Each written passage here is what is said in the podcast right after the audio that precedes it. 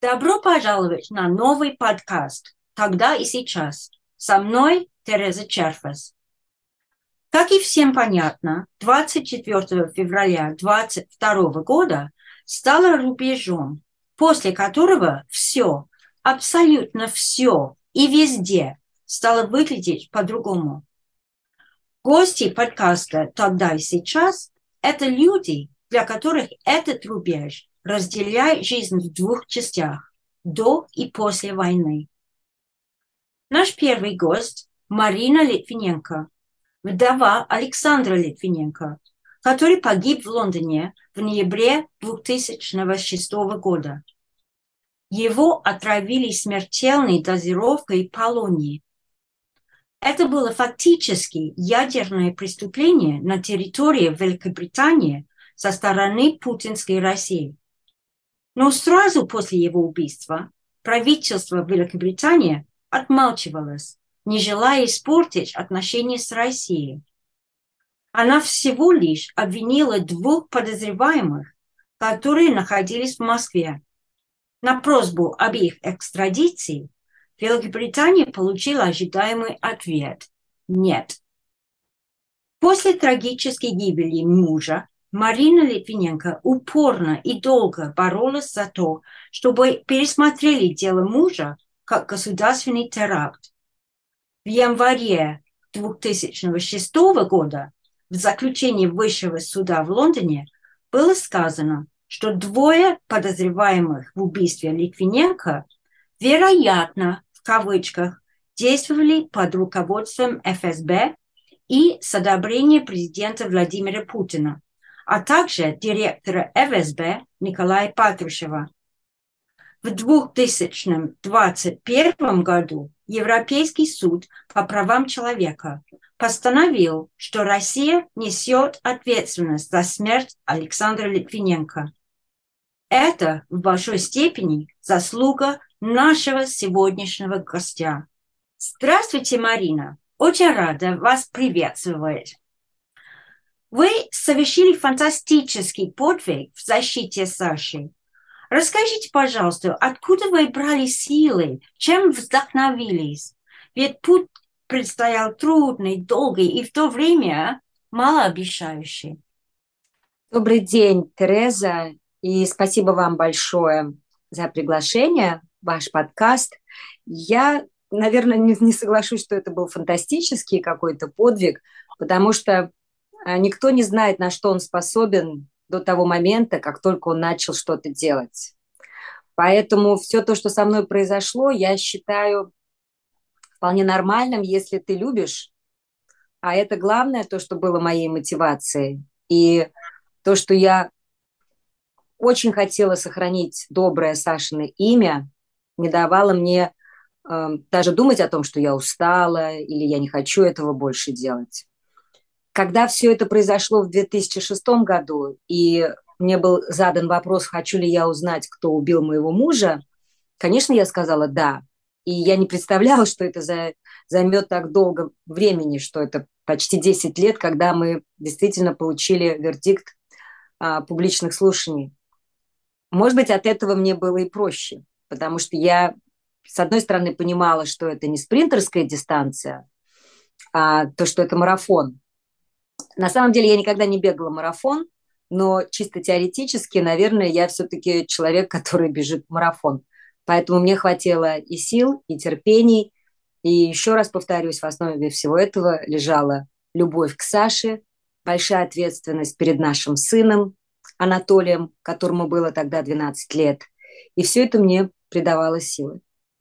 Вы не были довольны с э, заключением тогдашнего правительства, что э, его убили два подозреваемых Луговой и Ковтун. Вам это не удовлетворяло? Ну, это вопрос, о каком э, периоде времени мы говорим. А, публичные слушания пришли к заключению, что за этим стоит российское государство.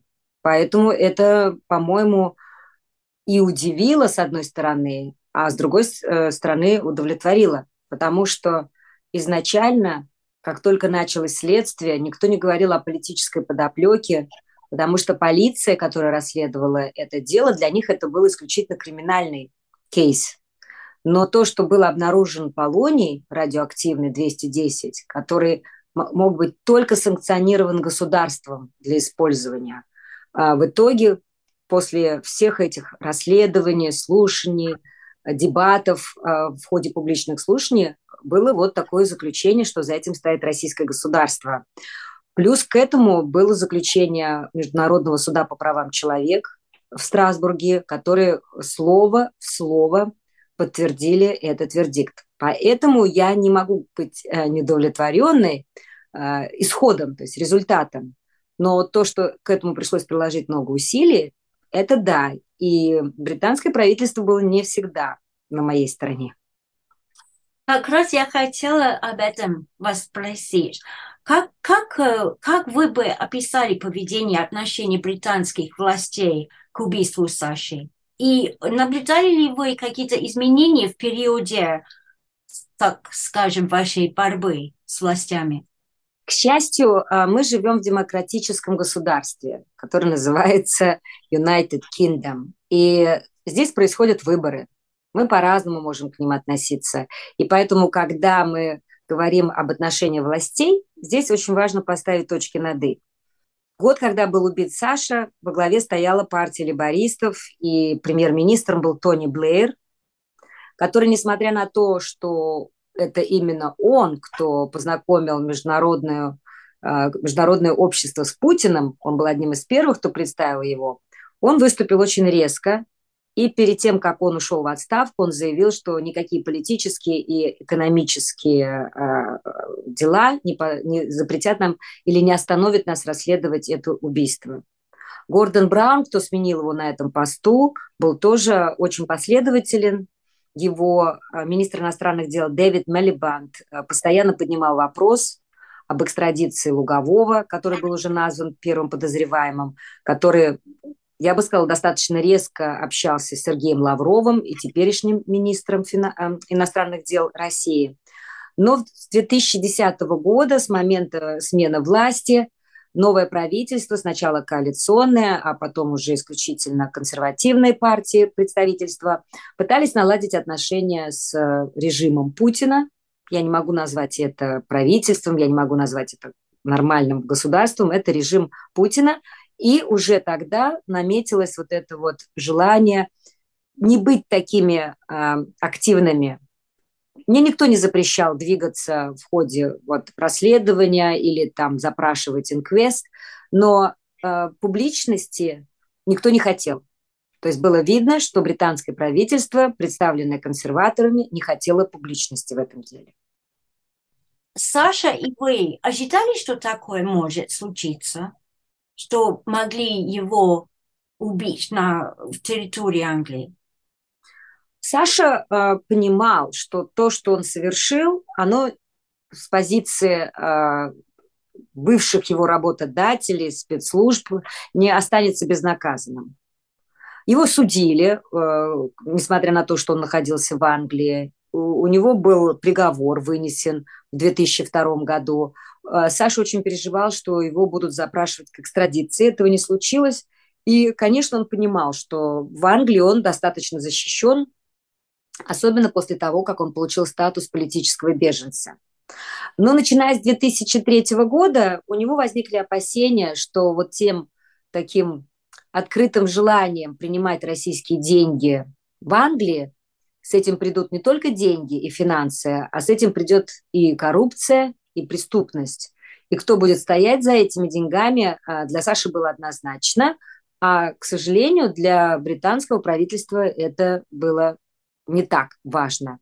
И вот здесь, конечно, Саша переживал, но он всегда думал, что как раз-то, может быть, благодаря этим деньгам он и защищен, потому что никто не будет совершать преступления в том месте, где у тебя хранятся активы, где ты покупаешь недвижимость, где ты привозишь своих детей учиться в школе, заводишь вторые семьи. То есть он в этом смысле думал, что они не будут совершать такие преступления. Я думаю, тот, кто спланировал убийство Саши, так и думал, что убив э, Александра Литвиненко, никто не поймет, кто это сделал. Потому что, с одной стороны, радиоактивный полоний – это, э, это страшное орудие преступления, но, с другой стороны, это, как говорят, это э, perfect, потому что ты, не, ты если бы Саша умер раньше 23 ноября, никто бы не обнаружил полоний, и Сашина смерть была бы тогда как необъяснимая.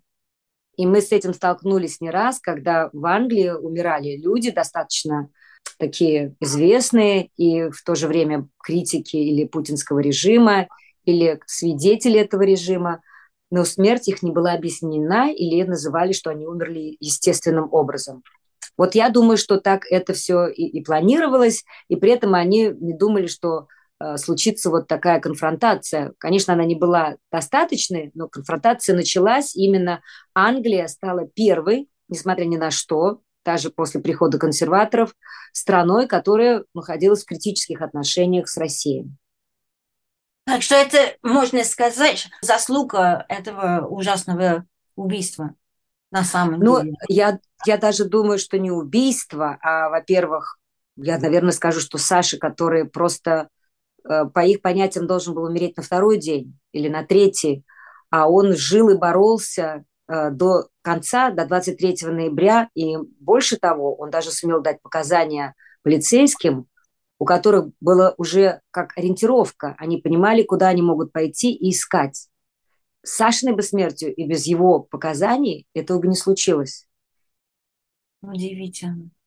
А после, после Европейского суда, э, который обвинила э, прямо Путина, Э, вы за себя боялись или за Анатолия, что то же самое могло бы случиться? У вас были какие-то угрозы или вы боялись?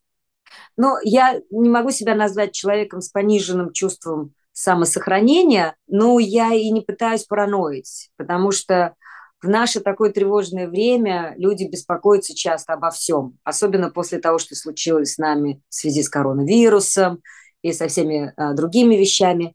Нет, я реально и объективно понимаю, откуда могут происходить угрозы и от кого. И в данном случае я не считаю, что вот все мои судебные а, процессы, они каким-то образом могут повлиять на а, то, что меня могут там или устранить, или убить по-всякому. Нет, я так не думаю. Потому что еще Саша, когда давал интервью в начале 2000-х, он очень четко определил, кто является врагом этого государства. Может быть, это сейчас немножко поменялось, когда они придумали себе новую идеологию и сейчас воюют в Украине. А тогда это была исключительно философия денег. И если ты наступаешь на вот ту возможность зарабатывать эти деньги, ты становишься их врагом. Я как бы, конечно, критикую, но я думаю, что даже животные понимают, что если у тебя убили твоего близкого, ты имеешь полное право бороться. С тех пор, как вы получили ответ на высшем суде в Англии, и тоже это Европейский э, суд прав человека, вы э, можете рассказать немножко, чем вы занимаетесь, какие есть интересы, планы, эм, может быть, вы выступаете, расскажите о пьесе, которая была написана, и какие дела связаны еще с, с жизнью и смертью Саши. Ну, конечно, я не буду так скромничать и говорить о том, что эта история стала очень громкой и с самого начала привлекла колоссальное э, внимание. Ну, была издана книга в 2007 году, одна из первых, которую мы написали в соавторстве с Александром Гальдфарбом, и она называется «Смерть диссидента». И я, наверное, бы сказала, бы, что она недооценена, потому что это действительно та книга, которая раскрывает очень много вещей, связанных с э, изменениями в России, когда Россия превратилась из государства с надеждой, с какими-то э, ощущениями, что это будет демократическая страна, в то, что она превратилась сейчас. И это действительно в книге раскрывается и на примере нашей семьи, и э, то, что Александр Гальдфарб был очень часто свидетелем реальных событий, происходящих и в России после этого. А, было большое внимание Голливуда, чтобы снять на основе этой книжки фильм, но Голливуд оказался слабоват, потому что они испугались. Вот этот вопрос страха вот если как-то я себя чувствую вполне комфортабельно, то люди почему-то больше боятся. Ну, они, может быть, испугались не столько физического какого-то воздействия, а им начали угрожать э, в бизнесе. То, что Columbia Pictures и Sony Corporation, которой принадлежит компания, могли получить проблемы в бизнесе в России на тот момент, повлияло на то, что фильм в итоге не был снят. К этой идее возвращались э, несколько раз и э, другие продюсерские центры, но фильм по этой книге так еще пока снят не был. Э, за это время была написана замечательная пьеса, на мой взгляд. Э, молодой драматург Люси Пробл в 2018 году написала пьесу, базируясь на книге Люка Хардинга, журналиста «Guardian» «Very Expensive Poison». И спектакль был поставлен в 2019 году на сцене театра The Oldwick. И это феерическое зрелище, потому что Люси Пробл, мне кажется, немножко опередила времени вообще театр, как она это все сделала, потому что это трагедия, сыгранная с юмором, ярко, с музыкой, где ты смеешься и плачешь. Было а... фантастическое зрелище, я согласна. И как, как вы ощущали, когда вы видели себя на сцене? Все вот эти проекты, которые вот были связаны с нашей историей, я пыталась принимать не обо мне, а что я участвую в этой истории, и это очень важно. Поэтому даже так, как меня сыграли, я меньше всего волновалась, хотя, конечно, это было очень странно, когда человек говорит от твоего имени, там, действует что-то. Это было странно, но актриса Маяна Берн, которая сыграла э, характер Марины на сцене, а, она, конечно, потрясающая актриса и достаточно известная, и очень хороший человек. И это было для меня важно. Для меня вообще всегда было важно э, ощущать вот какую-то доверие, ощущать доверие к людям, которые берутся за твою тему. И с другой стороны, я понимала, насколько это важно сохранять историю в разных поколениях, потому что на спектакль ходили люди, которые вообще не знали ничего об этой истории, они были детьми. И, как ни странно, под конец больше всего ходила молодежь на этот спектакль. Почему я сказала, что Люси Пробл сделала необыкновенно яркий, интересный спектакль. После этого, хотя это уже продолжалось параллельно, вышла опера. Опера была поставлена, такой есть опера-хаус, Гранд Парк, опера. И это было в прошлом летом, то есть уже в позапрошлом летом. Это, конечно, очень необычная история, потому что композитор, который написал музыку, а либретто было основано на той же книге «Very Expensive Poison», очень дорогое отравление, то это его был первый опыт написания музыки, потому что сам он был бизнесмен, financial director, и поэтому так это затянулось. Он ждал, когда он закончит свой бизнес и может полностью посвятить себя этой опере. Был, был момент, что опера не состоится, потому что случился COVID. Мы знаем, что как много проектов, хороших проектов, не вышли только из-за этого. Но театр пошел навстречу, и через год она все-таки, опера состоялась. Это было очень необычно тоже.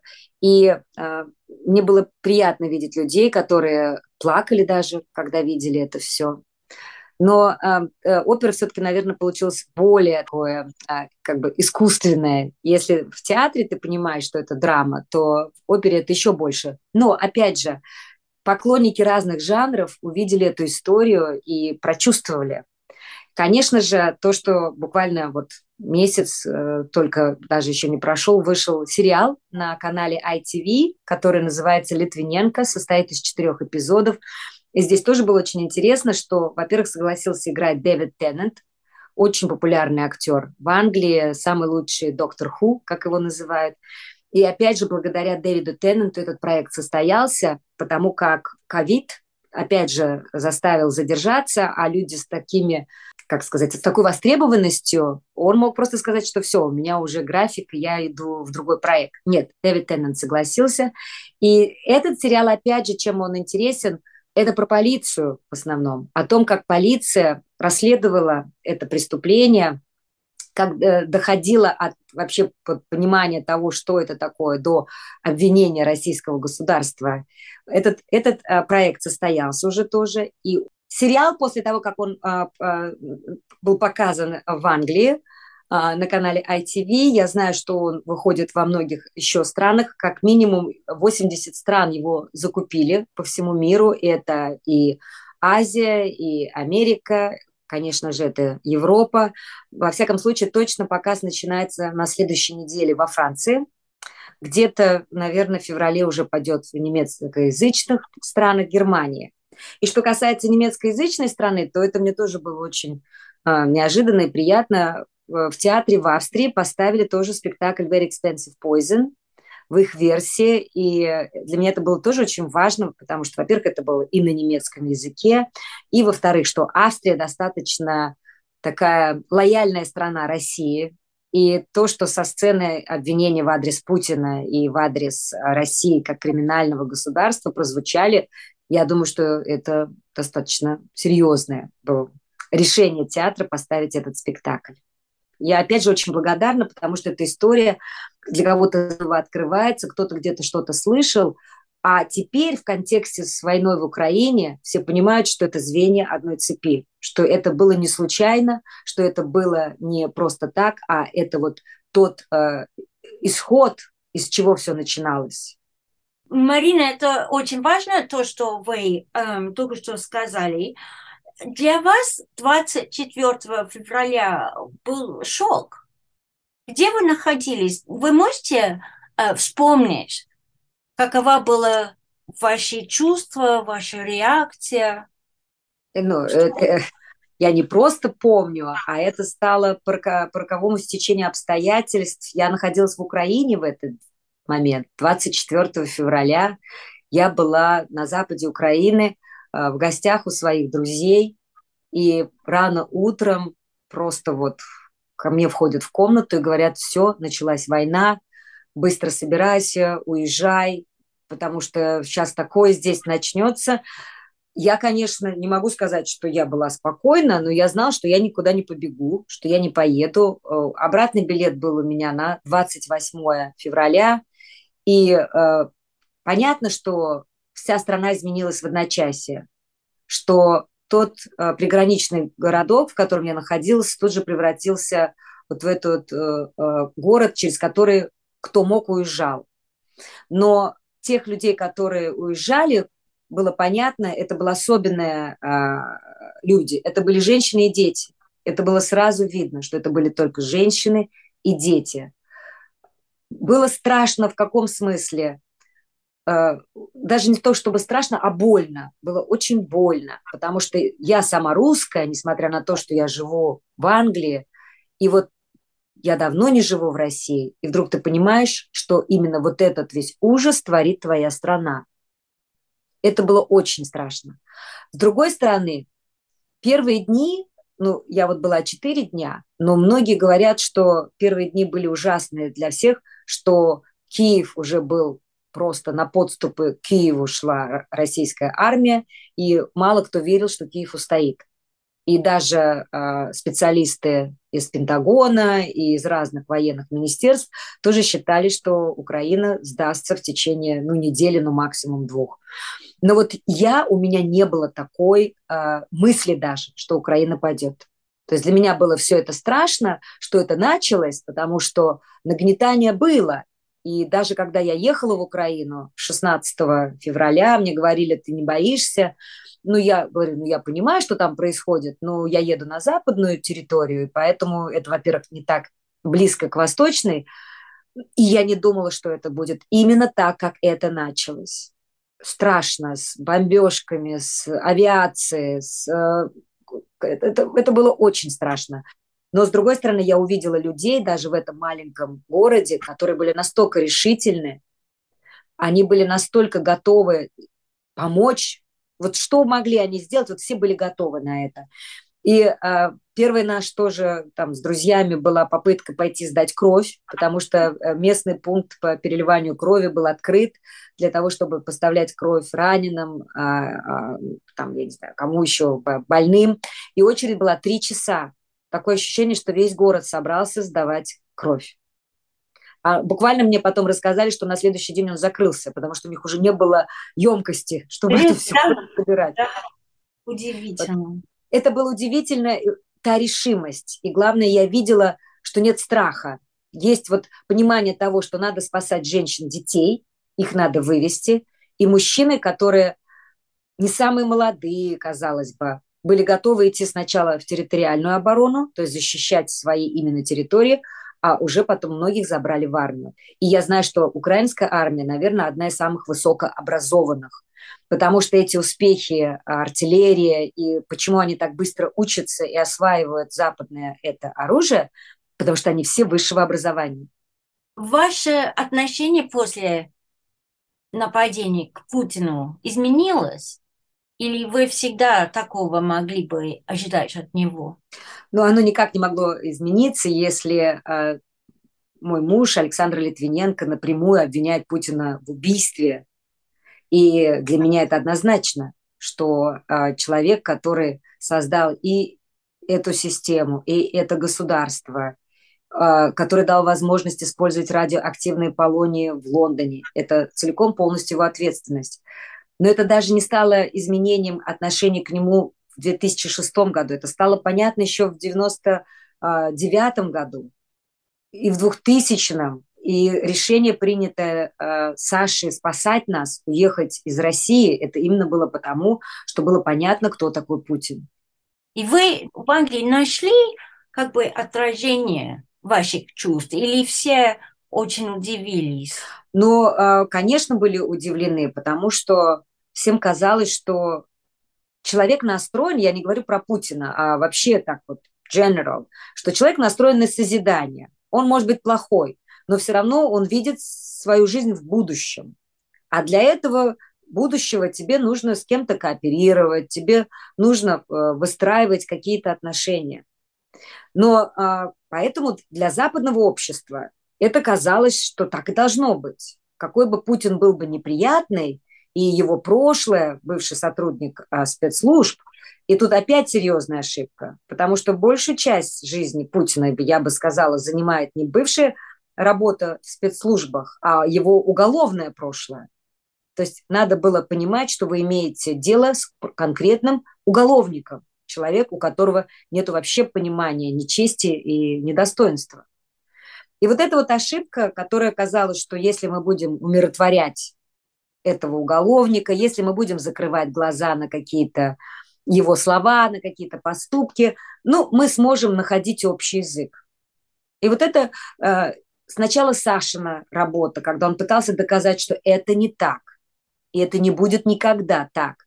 Это не стало почему-то э, объяснением, когда в 2011 году Путин принял решение опять избираться, нарушив все. И при этом, вот, как я уже отмечала, консервативное правительство по главе э, с Камероном почему-то решили, что вот они с Путиным могут э, иметь бизнес.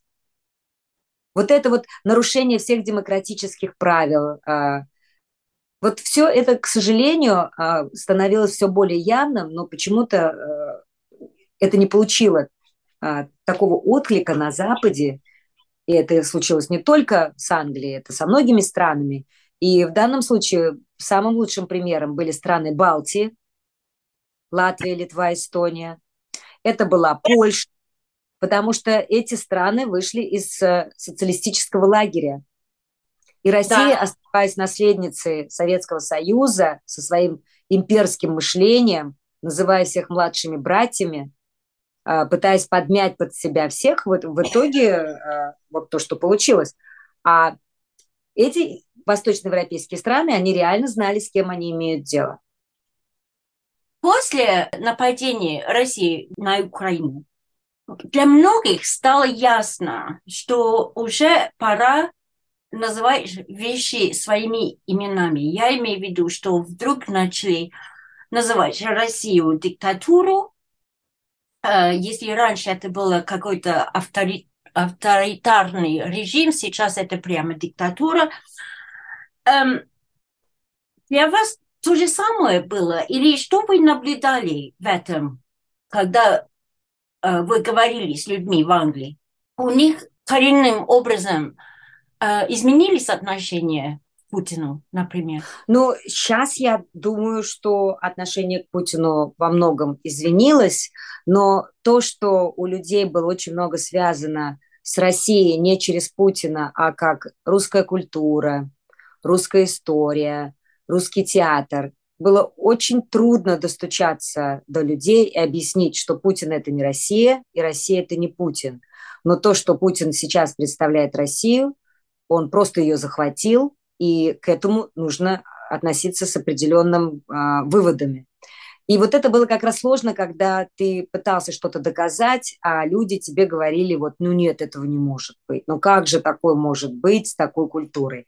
Но вот, к сожалению, культуры в России нет, в той России, которая под Путиным. Историю они свою не хотят помнить, они пытаются написать новую историю и при этом обвинить весь мир в том, что он не любит Россию, что Россию все время хотели уничтожить. Вот это то, что сейчас э, внутри России является основным месседжем.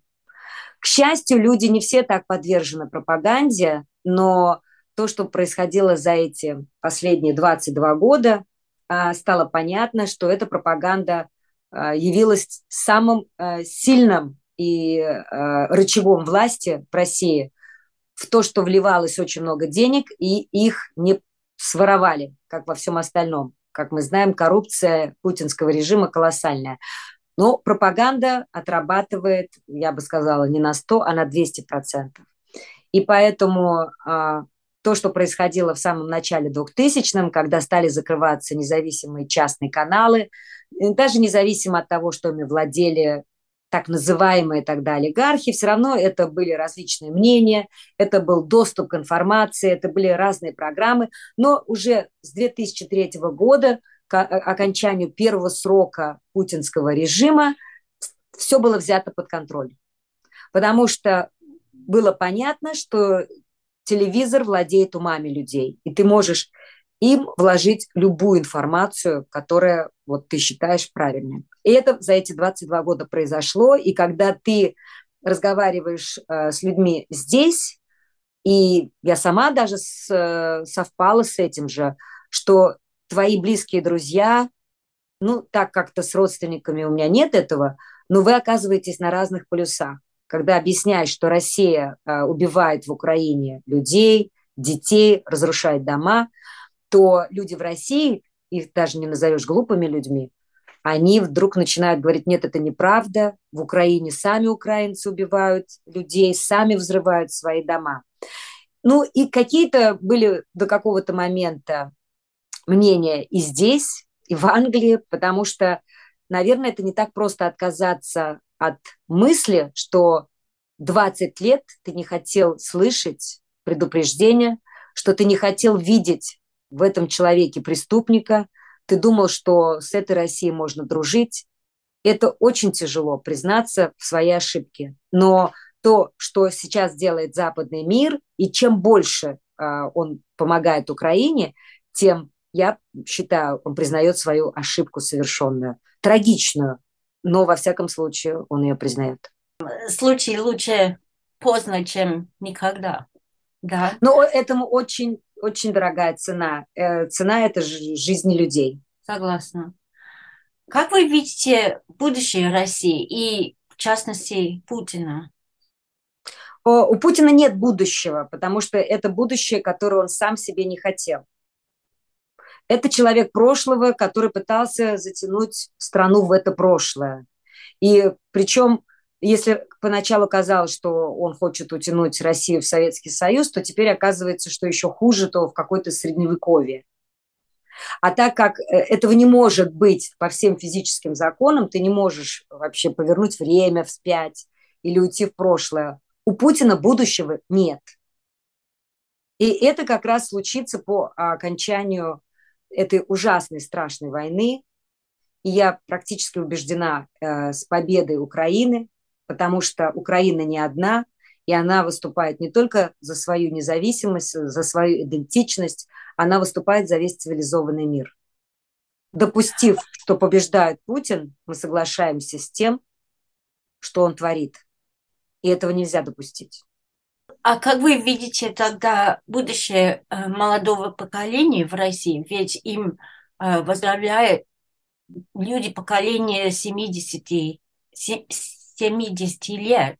Не, не важно. Ну, давайте мы, я вот еще э, такая достаточно как говорится, при памяти, и я сама родилась в Советском Союзе, и нами управляли исключительно 70-летние, и маршировали мы с песнями, и играли в военные игры «Зорницы», и мы вообще не знали, что происходит на Западе, и нам каждый раз говорилось, какие же мы счастливые, что мы родились в Советском Союзе. И самое большое достижение, если вот кому-то там удалось поехать э, за пределы Советского Союза в страны социалистического содружества. Это было самым большим счастьем. Но Россия теперь не такая. И даже то, что пытались сломать это поколение молодых людей, я думаю, что это пока только была возможность выжить и приспособиться. Как только меняется вся эта верхушка, не только Путин, конечно, не только Путин, а то, что он пытался насадить э, людей своей системы, выходцев из ФСБ, а, абсолютных уголовников, оно все сметется. И а, новое поколение, оно, естественно, другое. Даже мы, которые были абсолютно просоветские, казалось бы, мы моментально изменили свое мышление. А это поколение, оно еще более другое. Это технологии. Вот я почему-то верю, кому-то нравится это, кому-то это не нравится. Но все то, что происходит в современной вот, а, модернизации, как это происходит, то у российской молодежи нет выбора. Если ты хочешь жить в этом современном мире, ты только можешь жить вот, вот в союзе. И это, я думаю, как раз поможет вытянуть Россию из этого ужасного болота, в которое Путин затянул эту страну. По-вашему, тогда, что России надо, чтобы стать так называемой нормальной страной? Это возможно? Для того, чтобы Россия стала нормальной страной, она должна перестать верить, что она исключительная, что а, она империя. Этот же конфликт с Украиной, он же как раз уходит корнями и вот в это, со своим имперским мышлением, Россия считала себя какой-то уникальной страной во всем мире, что вот все то, что нельзя делать другим, то для России это всегда простительно. И с уходом Украины из-под влияния России вся вот эта идея имперства рушится. И, наверное, это вот действительно последний бой за Россию, в данном случае, а не за Украину, а именно последний бой за Россию, чтобы она стала другой. И вот чтобы э, стать другой, надо отказаться от этого имперского мышления, начать думать о себе с позиции, что я должен делать, а не потому, что мне все обязаны. И это может очень сильно изменить и страну, может быть, даже она перестанет быть такой громадной. То, что, мне кажется, всегда тоже было тяжелым бременем. Сохранять страну с такой территорией, с такой э, разностью в культуре, в, в религии оказалось непосильно. Потому что либо это должно быть тогда тотальный контроль, либо это должно быть диктаторство, но это не дает стране развиваться нормально, идти вперед. Возможно, это Россия даже, Россия даже изменится как территориально. А Запад, как вы, вы видите роль Запада сейчас и как бы в ближайшее будущее?